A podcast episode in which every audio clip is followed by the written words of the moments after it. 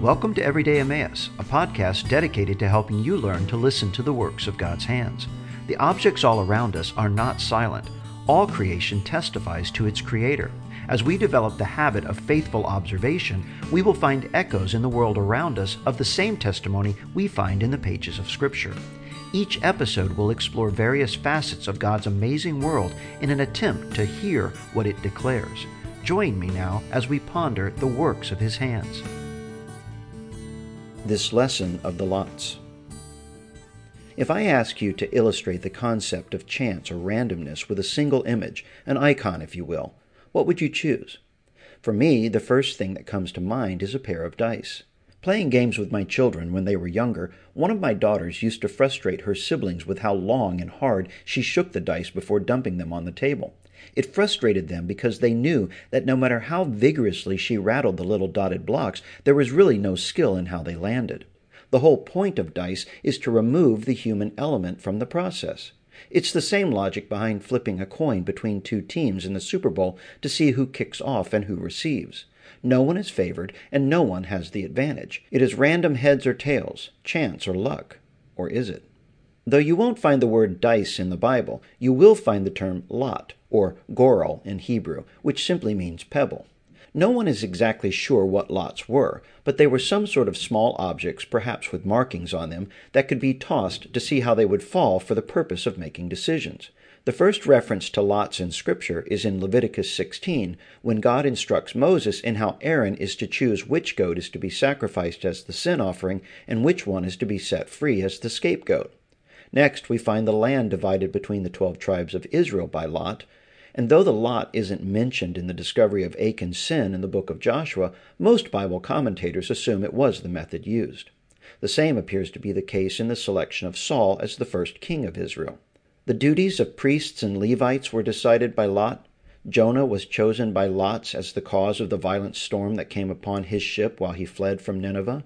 Jesus' garment was awarded to one particular Roman soldier by Lot, and Judas's replacement, Matthias, was selected by Lot.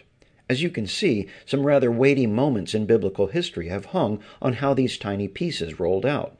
Are we really to assume randomness and a hands off approach by God in all of these? Well, we might if it weren't for Proverbs 16:33, which reads, "The lot is cast into the lap, but its every decision is from the Lord." Let the weight of those words sink in. It's not how we are accustomed to thinking of things. The wording of this verse is very precise. When we read cast, we recognize a seemingly random action by man. What could be more arbitrary than how the dice land? But when we read, its every decision is from the Lord, we realize that things aren't how they appear. We don't live in the world of a deist God who only intermittently interacts with his world. No, we live in a world whose God upholds it moment by moment by the word of his power, Hebrews 1:3, and in whom all things hold together, Colossians 1:17. What we are tasting in this lesson of the lots is the revelation of God's providence, his intricate determining of all things according to the counsel of his will.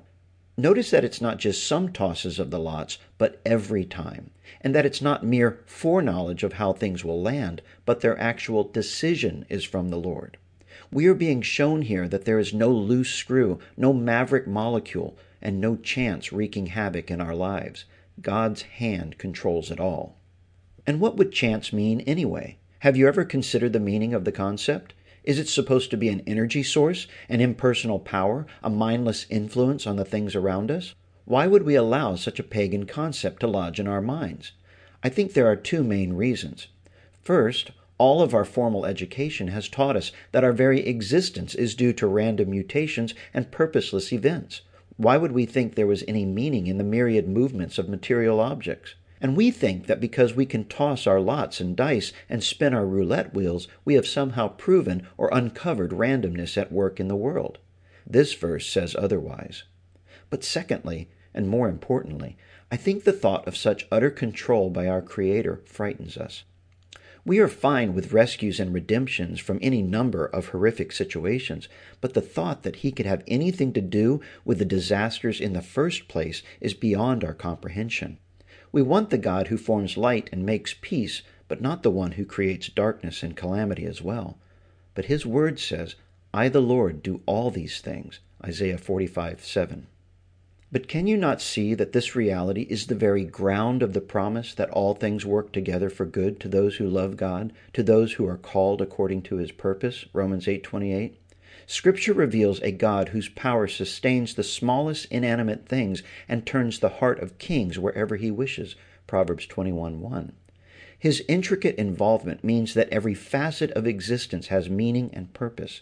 Your prayers and actions matter because they are all part of how He brings His plans to pass.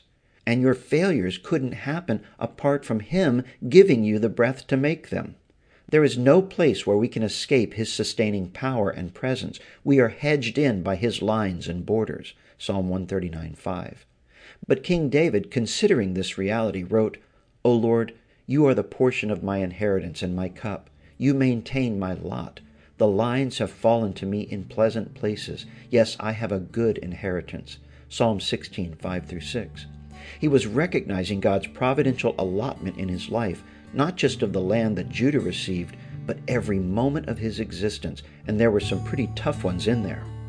But he knew that no impersonal fate directed his steps, and no roll of the dice was outside of God's control. And this, beloved, is true of our lives as well.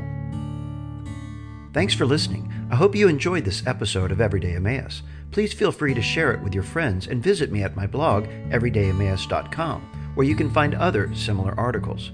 You can also find this podcast on Apple iTunes and Spotify. If you find it helpful, please subscribe and give it a five star review.